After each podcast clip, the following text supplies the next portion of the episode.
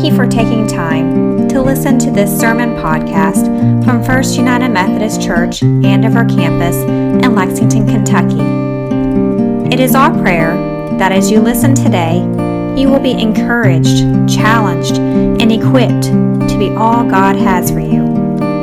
We invite you to join us for worship on Sunday mornings at 11 o'clock a.m. at our Todd's Road campus near the Hamburg area of Lexington.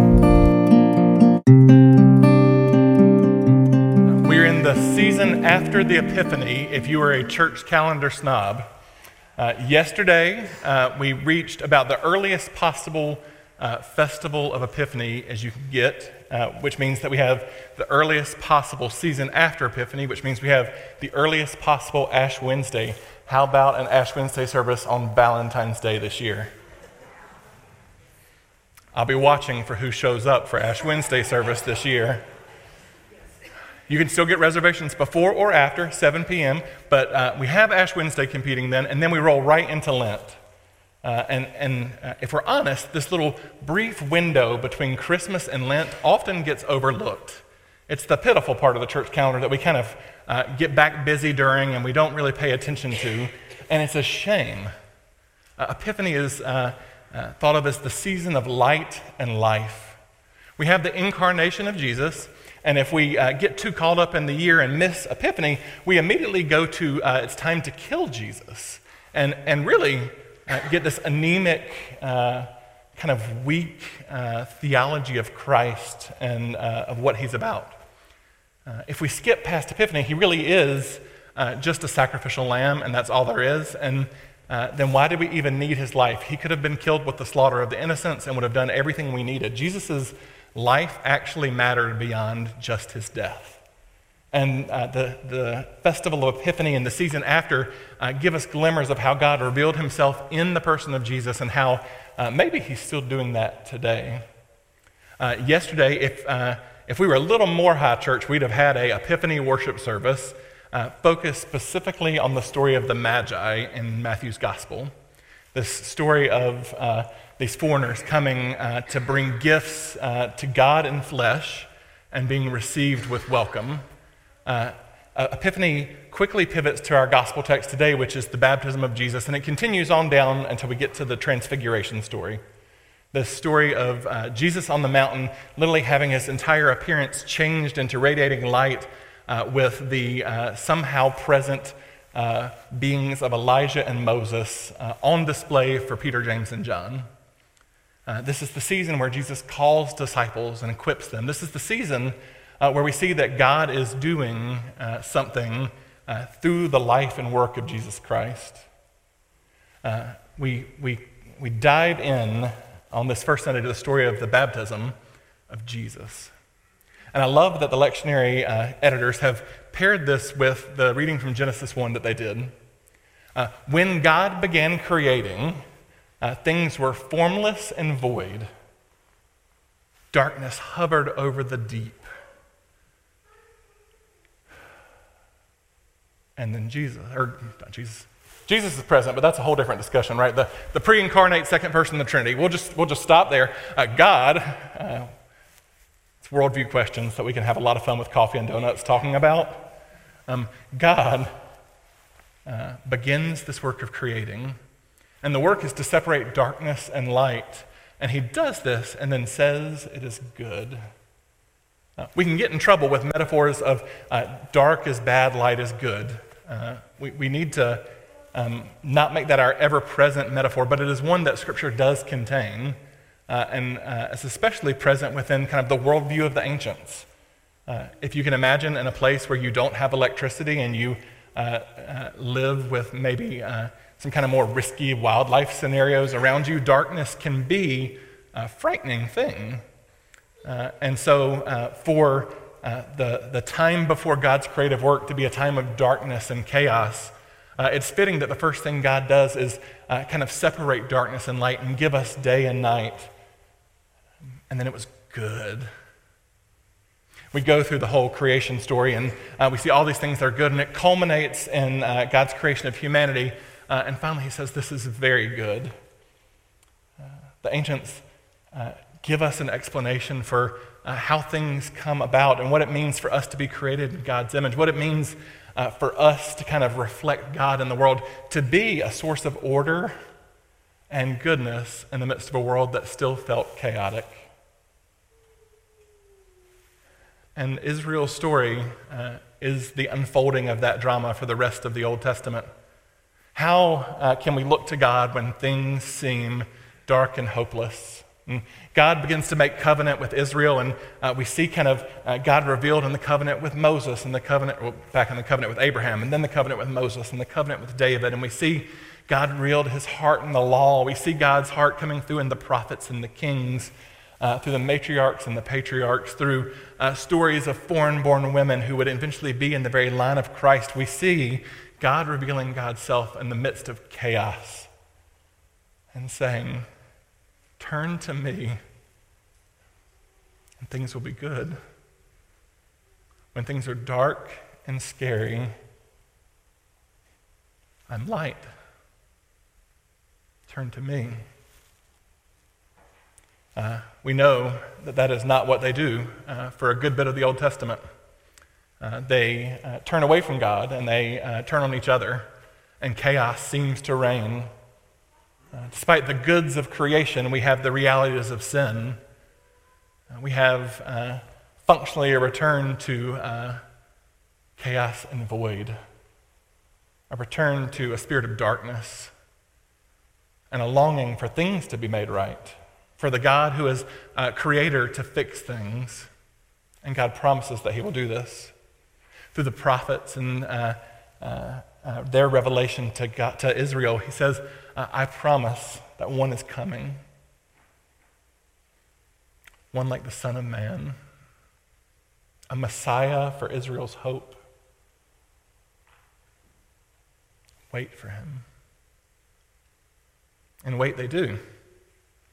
Uh, I think, much like I would have been, they thought wait meant like give me a day or two, not 400 years we have this long season where things are utterly chaos, where uh, despite uh, an acknowledgement of God's reality, things are not good for Israel.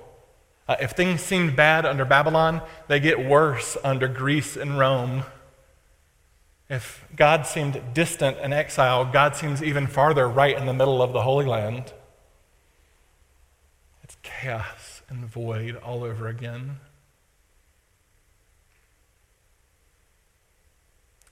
And then God takes on flesh. He comes in the form of a helpless babe, and light shines. We were talking in Sunday school about uh, this beauty that God uh, spoke to these, uh, these Babylonian astro- astrologers. I almost got it mixed up with astronomers. One's real science, one's not.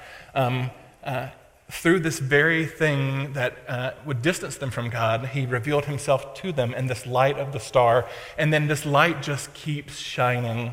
People come to see this Jesus and they are transformed, they are changed, they, uh, they, they, they experience order and goodness and life and light.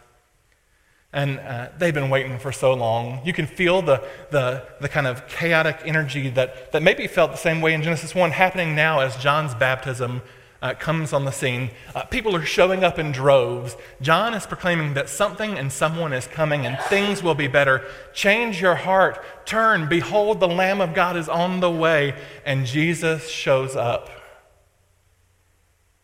And Jesus shows up to fulfill all righteousness, the text says. He comes, and uh, John is rightly deferential. He knows there's something about this cousin of his, this Jesus who also had a miraculous angel announcement, this cousin who uh, we, we can't quite figure out how it all fits, but who is something special.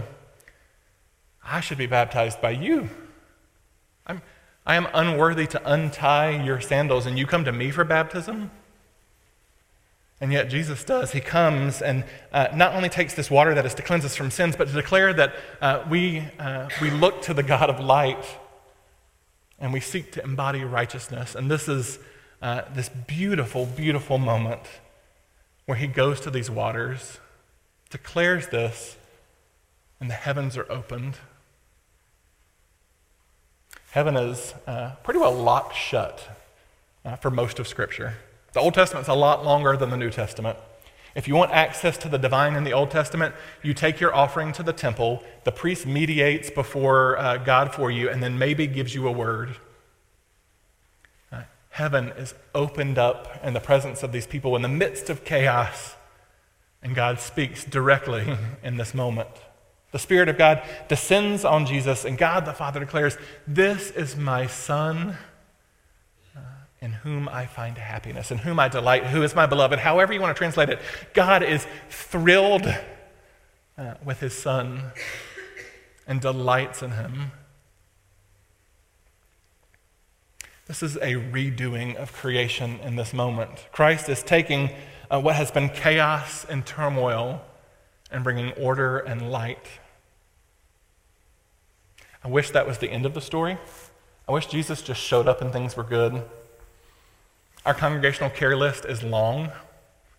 Uh, I know some of the struggles many of you have. I know the things going on in your life. I know the things going on in the lives of your friends and your family and your neighbors. Uh, things still are chaotic, aren't they?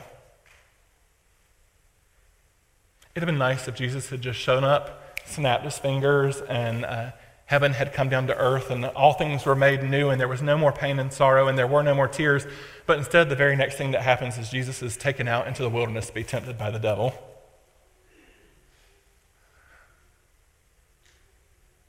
We can uh, lose ourselves in the chaos, or we can look to the light as we wait for chaos to be finally uh, destroyed. We can, uh, we can suffer alone, we can turn to that one right next to us who bears the light of Christ in, uh, in your life we can, uh, we can decide that we're too much and our mess is too difficult, uh, or we can fall apart with those who love us and will care for us. Uh, we can be a church that insists on you having it all together before you show up.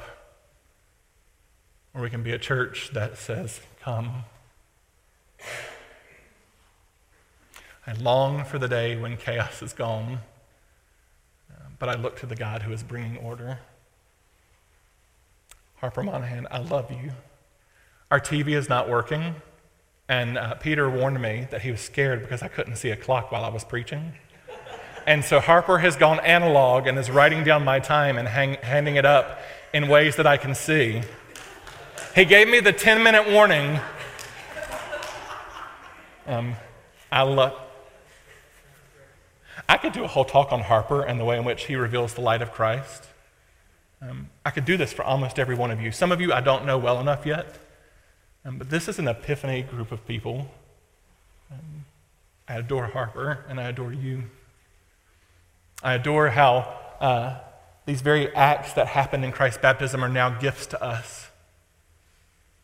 While we sit in the chaos, heaven is open to us. We don't have to go to a priest. We don't have to go anywhere. The very Spirit of God dwells with us. And the same God who delighted in their Son taking on flesh delights in every one of us. I've gotten where my prayer is getting uh, more and more narrow, and it happened during pandemic. We prayed three times a day for, uh, what, two and a half years? Uh, and the morning group is still going, and they would take more people if you want to pray with them. Uh, but my prayer uh, homed in on to God, pour out your grace upon us that we might grow in love of you and love of our neighbor, and that in and through, uh, in and through us, the world might see your face. And friends, uh, in a chaotic world, you are the light of Christ. This is not a thing we uh, have to manufacture or conjure up. It's not a thing that you have to get uh, all right and uh, be in a like a, a advanced level disciple before it happens. Uh, you you image bearer, God delights in you and shines his light through you. May God pour out his grace in mighty ways that you might grow in love of him, that you might grow in love of each other, and that in and through you the world might see his face. Amen. Amen. Amen.